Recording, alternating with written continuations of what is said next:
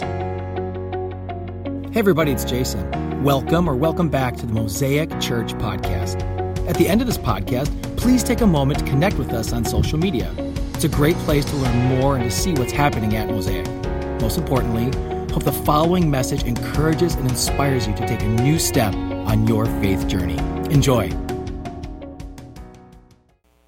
One of the most famous tightrope walkers in the history of tightrope walking, if there is such a thing, was a French acrobat by the name of Jean Francois. And he is better known to those in the tightroping community as Monsieur Charles Blondin. And Charles, from a very early age, knew that he wanted to walk on tightropes. In fact, at the age of four, he set up two different chairs in his living room with a rope stretched across, and he mounted that rope and began to practice what would one day become his career. He set out at a uh, early age to be the first man to walk on a tightrope across Niagara Falls. And on June 30th, 1859, 25,000 thrill seekers gathered on the American and Canadian border to watch Mr. Blondin attempt this harrowing stunt. Of course, this was 1859. There were no nets, there were no safety ropes. So, as Mr. Blondin began to walk this tightrope, if he fell, there was nothing there to catch him. As he went from one side to the other and made it safely, the crowd erupted in cheers for his success. However, as he turned and began to looking back to make his way across back to the other side, he took one step out onto the rope and stopped. Turned and looked at the audience on this side of the border that was cheering for him and asked them one question. Do you believe that if I step out across this tightrope now, that I can carry someone on my shoulders? The audience erupted in cheers and they all raised their hands and said, Yes, we believe that you could. They had just seen him walk across this tightrope, and they believed that he could carry someone across his shoulders if he wanted to. Mr. Blondin nodded and took one more step, stopped, and turned around and looked at the audience and said, Who is willing to sit on my shoulders? The audience grew quiet. In fact, accounts of that day said, had there not been Niagara Falls in the background, you could have heard a pin drop in that gorge. Not a hand went up, not a uh, voice was raised to say, I will. Eyes were cast upon the ground, hoping he wouldn't make eye contact with him. Surely they believed that he could do it, but no one was willing to put their faith in him when their life was at stake. I wonder this morning, church, for those of us who are gathered here, had we been there on June 30th, 1859, standing in that crowd, as Mr. Blondin turned and addressed and asked, Who will sit on my shoulders? Who here would have raised their hand? Now, minus Bob Ranke, because I know a little bit about Bob's past, any of us who are sane, normal people would probably have said no, myself included. We would have let him continue to walk on. Because the truth is is that belief under duress often reveals the true measure of our faith. Let me say that again. The belief, our belief under duress often reveals the true measure of our faith. In other words, it's very easy for us at times to proclaim something with our mouths when there is no risk involved or there's no danger. However, it is something else entirely to remain steadfast in that faith when life looks you directly in the eyes and says, Who is willing to sit on my shoulders?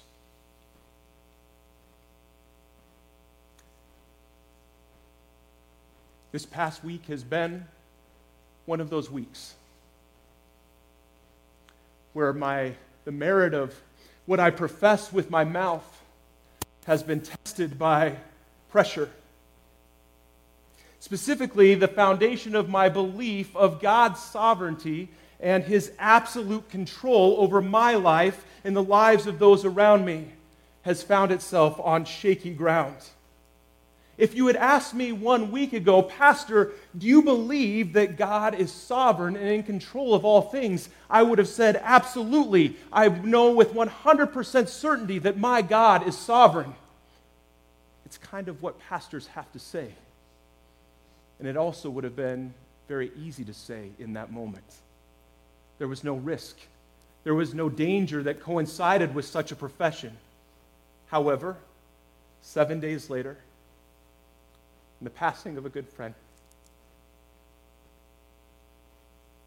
and suddenly my assurance of God's sovereignty is not so certain. I vacillated this week back and forth between thoughts of, God, I trust you, to thoughts of, God, where in the heck are you? And this week hasn't been the only week in my life, in my faith journey, where I've had these vacillations back and forth between doubt and faith. There have been many times where I've professed one thing with my mouth about what I believe that God is in control and sovereign in this world, only to have circumstances in life crush that belief. I want to tell you this morning, church, that there are some times, this week included, that I have a hard time believing that God is really in control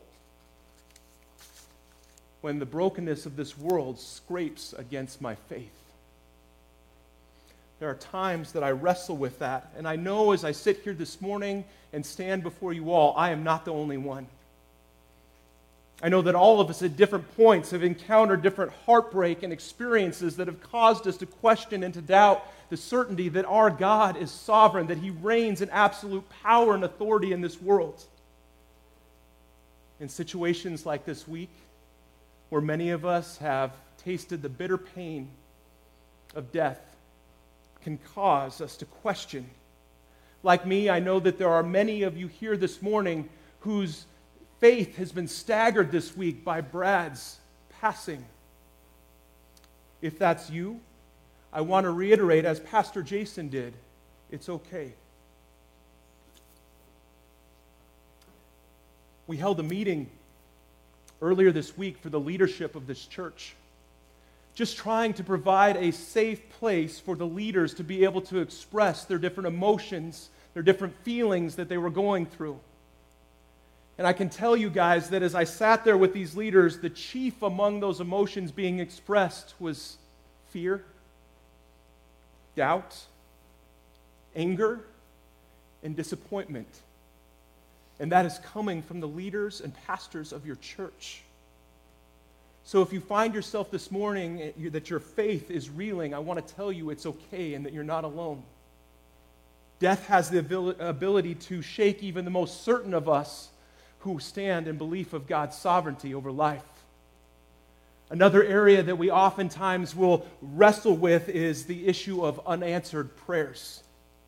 Let me ask you something this morning, church. Have you ever prayed for something so diligently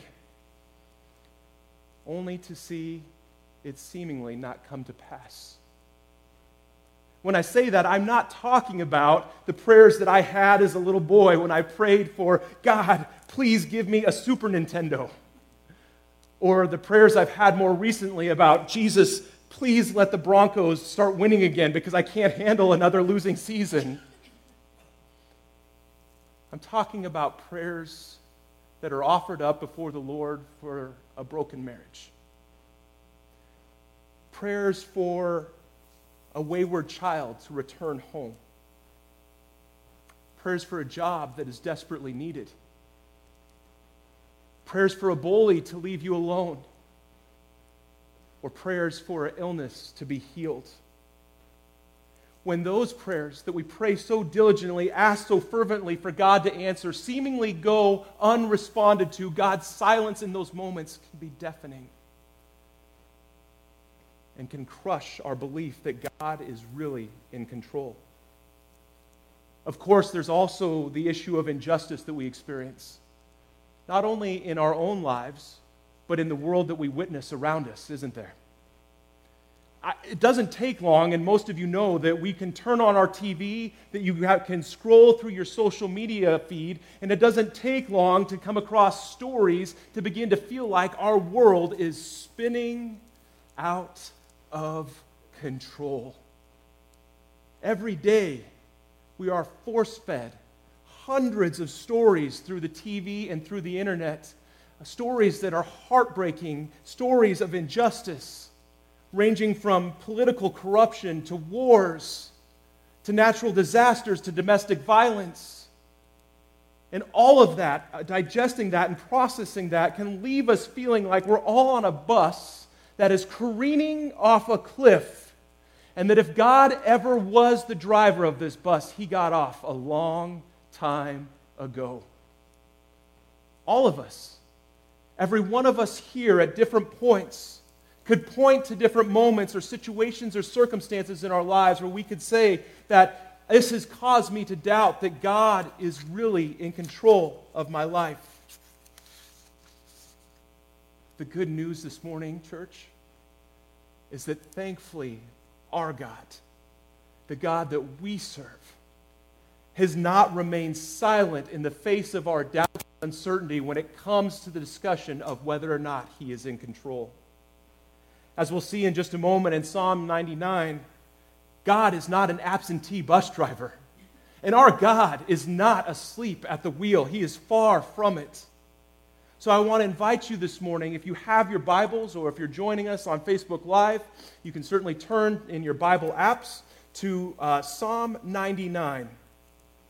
And together, let's discover the assurance of God's absolute sovereignty in all circumstances. However, as you're turning there, it's important that I give you some background on what's happening in this psalm. Because in order to fully grasp what is being proclaimed about the nature of the God we serve, we have to understand the cultural context from which this psalm was delivered. Psalm 99 is what many theologians refer to as a royal psalm.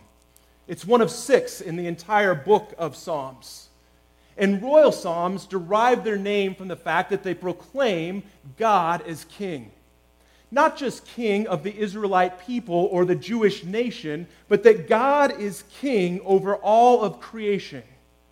That God reigns over all of creation. And so when we hear that and we begin to read the words of Psalm 99, it might be tempting to begin to believe that this psalm was proclaimed or written from a perspective of national prosperity amongst the Jewish people. In other words, it might be tempting to believe that when we hear this psalm, that it was written during a period of time when things were really good in Jerusalem. And it was easy to say, Our God reigns. But if we were to believe that, if we were to assume that, our assumption would be incorrect. Because the truth of Psalm 99 is that it was proclaimed by the Jewish religious leaders to the Jewish people shortly after the Israelites had returned back from exile in Babylon. 70 years prior, King Nebuchadnezzar from Babylon had laid siege to the Jewish capital of Jerusalem, and in the process, he razed the city to the ground. There was not a stone left unturned. Not only were their houses destroyed, but the wall that surrounded this great city had fallen, and indeed, even the temple of God, where they worshiped this sovereign God, was torn down. So, Psalm 99 and the words of Psalm 99 were written not from a place of national prosperity, but they were delivered to the people of Israel amongst the ruin and charred rubble of their beloved city. This was not a prosperous time for the Jewish people. This was not a time of great joy. And yet, despite it all, despite the circumstances that were happening in Jerusalem at that moment, the religious leaders still proclaimed that their God was sovereign, king over all, not only of the Jewish nation, but the entire world. And when I read that and I, I go through that and try to process that, two questions come to mind. first of all, who the heck are you? And number two, what gives you the right? Like, who are these people that they uh, stand in a situation where there is so much utter despair and heartache, and yet they are still proclaiming praise to their sovereign God? What was it? What was it that they clung to in that moment that gave them assurance that God was in control? Let's turn to Psalm 99 to find out what they say. The psalmist in Psalm 99 says this The Lord reigns, let the nations tremble. He sits enthroned between the cherubim, let the earth shake. Great is the Lord in Zion he is exalted over all the nations. Let them praise your great and awesome name. He is holy. The king is mighty. He loves justice. You have established equity in Jacob, and Jacob. You have done what is just and right. Exalt the Lord our God and worship at his footstool, for he is holy. And then he continues in verse 6 Moses and Aaron were among his priests. Samuel was among those who called upon his name, and he answered them. He spoke to them from a pillar of cloud. They kept his statutes and decrees he gave them. The Lord our God, you answered them. You were with you were to Israel forgiving God. And though you punish their misdeeds, exalt the Lord our God and worship at his holy mountain, for the Lord our God is holy. The author of Psalms 99, is using the art of repetition to try and draw his audience's attention off of their circumstances and to redirect their focus to the immutable quality about the nature of God that gives assurance of his sovereignty. It's funny because repetition is a tactic that my wife will often use when she feels like my focus is directed elsewhere. She'll say things like, uh, Are you listening? Or, Did you just hear what I said? And if the desired result is not achieved, she will repeat the information and then continue with the same line of questioning to make sure that I got it. Now, what my wife doesn't know in that moment is that, of course, I listen to everything that you say because, as a man, one of my great giftings is that we are incredible multitaskers. And if you believe that, I've got a piece of oceanfront property in Colorado that I can sell you as well. But the truth is that the author of Psalms is repeating something over and over again because he's wanting us to catch an important truth about the nature of our God. He says that our God is holy. Our God is holy. In fact, he repeats that three times in this psalm in verse 3, verse 5, and verse 9. And the holiness of God is one of those issues in the church that we don't spend a whole lot of time talking about because holiness is something that can often make us feel uncomfortable. We're more comfortable talking about things like the love of God, the mercy of God, and why those are true the holiness of God is the attribute or the nature of God that we need to focus more on. And so, what does it mean to be holy? What does it mean when we say our God is a holy God? There are two different types of holiness according to theologians. There is a majestic holiness of our God, and then there is a moral holiness of our God. And the majestic holiness refers to or highlights the fact that our God alone transcends, that he is distinct from everything created in this universe and is infinitely unique. In fact, Exodus 15:11 speaks to the majestic nature of our God, which reads, "Who among the gods is like you, Lord?" Who is like you, majestic in holiness, awesome in glory, working in wonders? Very simply, the majestic holiness of God is the otherness of God. God is not like you and I. if you remember back to the 90s, I think it was the 90s, there was a popular fad of t shirts that were going around that showed Jesus on the front with his hands kind of outstretched like this, and he was kind of smiling. And at the bottom it said, Jesus is my homie. Anybody remember one of those? Yep, I, I had one of those. and I wore it all the time. Fortunately, I wore it all the time. And I say unfortunately because why? The Bible is clear that we are friends of God through Jesus Christ. Anything that distracts from or removes the holiness from God or brings God down to our level is straight from the pit of hell because God, though we are his friend, he is not your buddy. He's not somebody that you go out with on Friday night. God is distinct. He is holy. He is unlike anything in the created universe. He is majestically holy. The other attribute is that God is morally holy. And that just means that God is morally without sin. He is ethically perfect. perfect. And Leviticus 19:2 speaks to this when it says, Speak to the entire assembly of Israel and say to them, Because, be holy, because I, the Lord your God, am holy.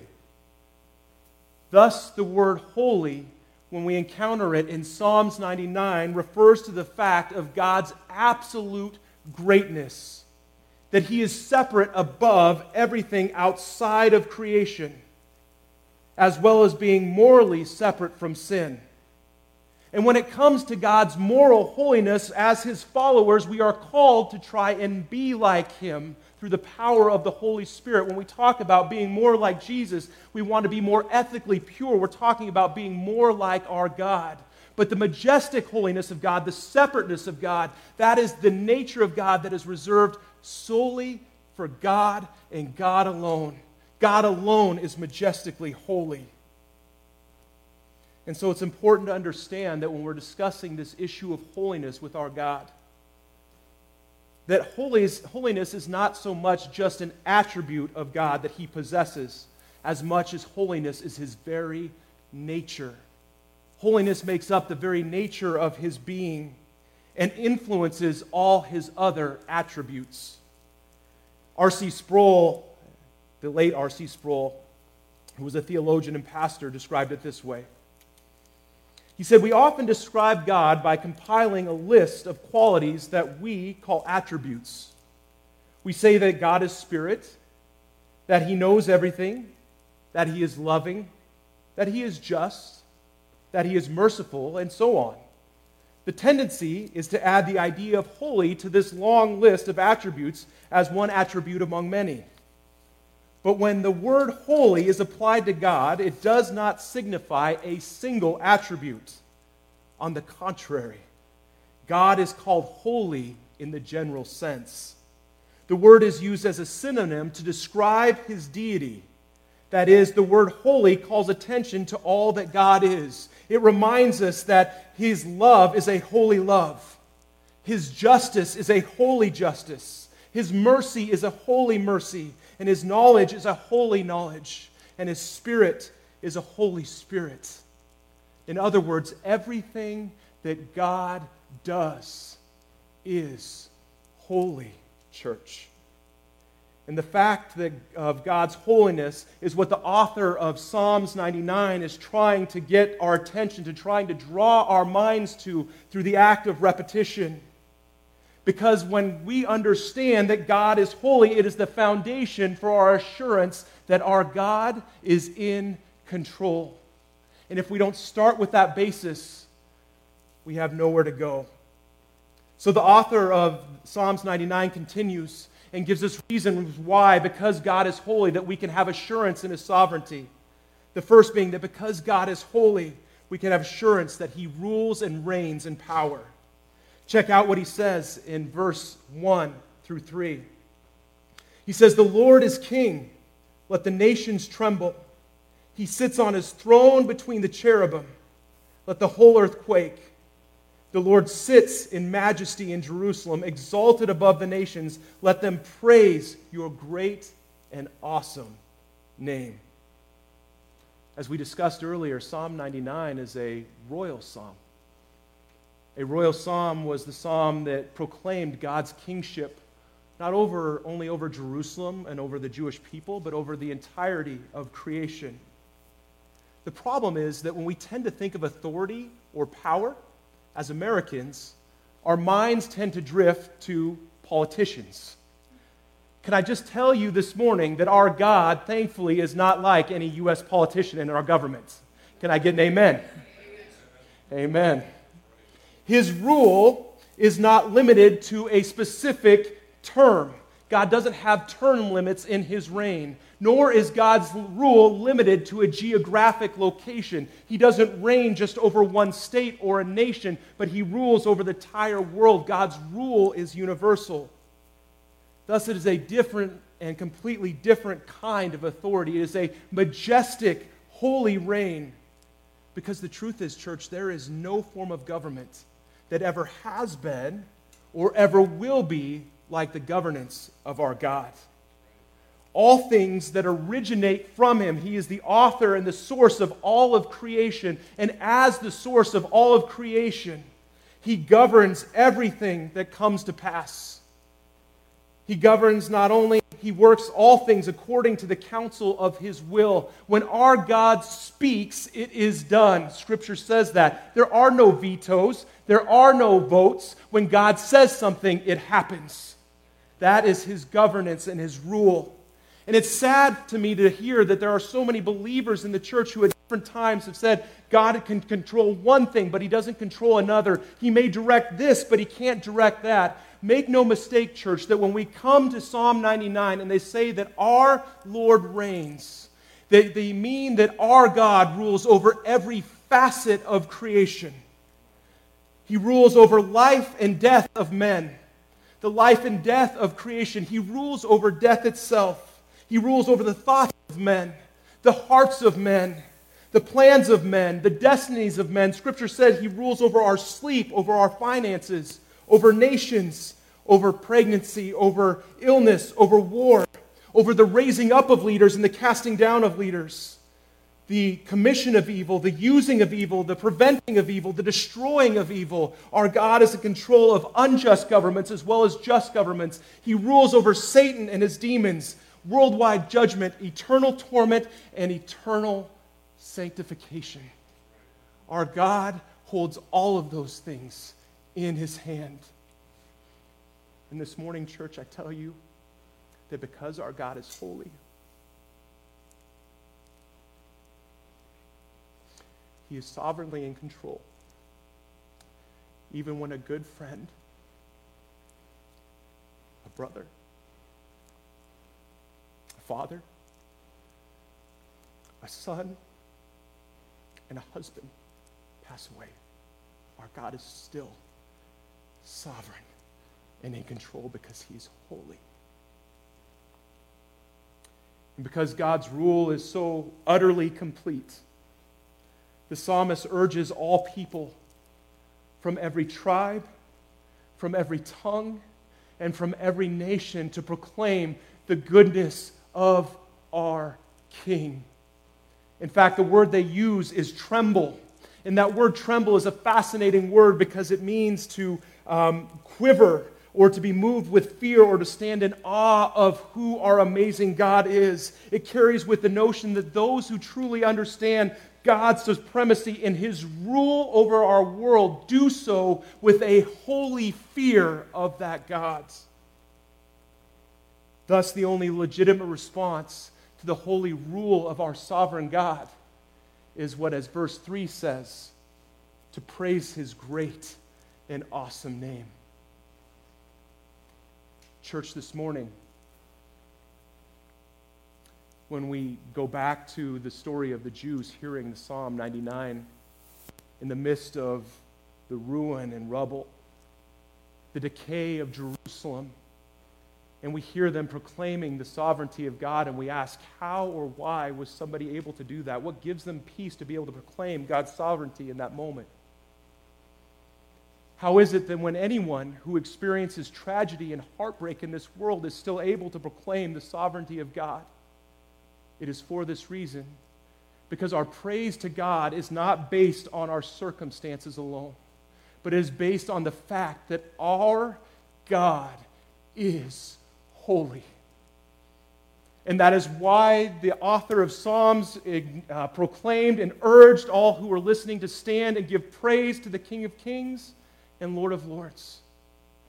And that is why it is good and right for us as a church body this morning, in the midst of our grief that we are feeling, the heartache and the loss, to praise a God who is eternally holy.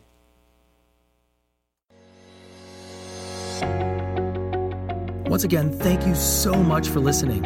If you live in Southeast Wisconsin, we would love to connect with you at our weekend gathering. For service time, directions, and to learn more about our vision to ignite a movement of love that transforms our community and the world, visit us at mosaicwi.com.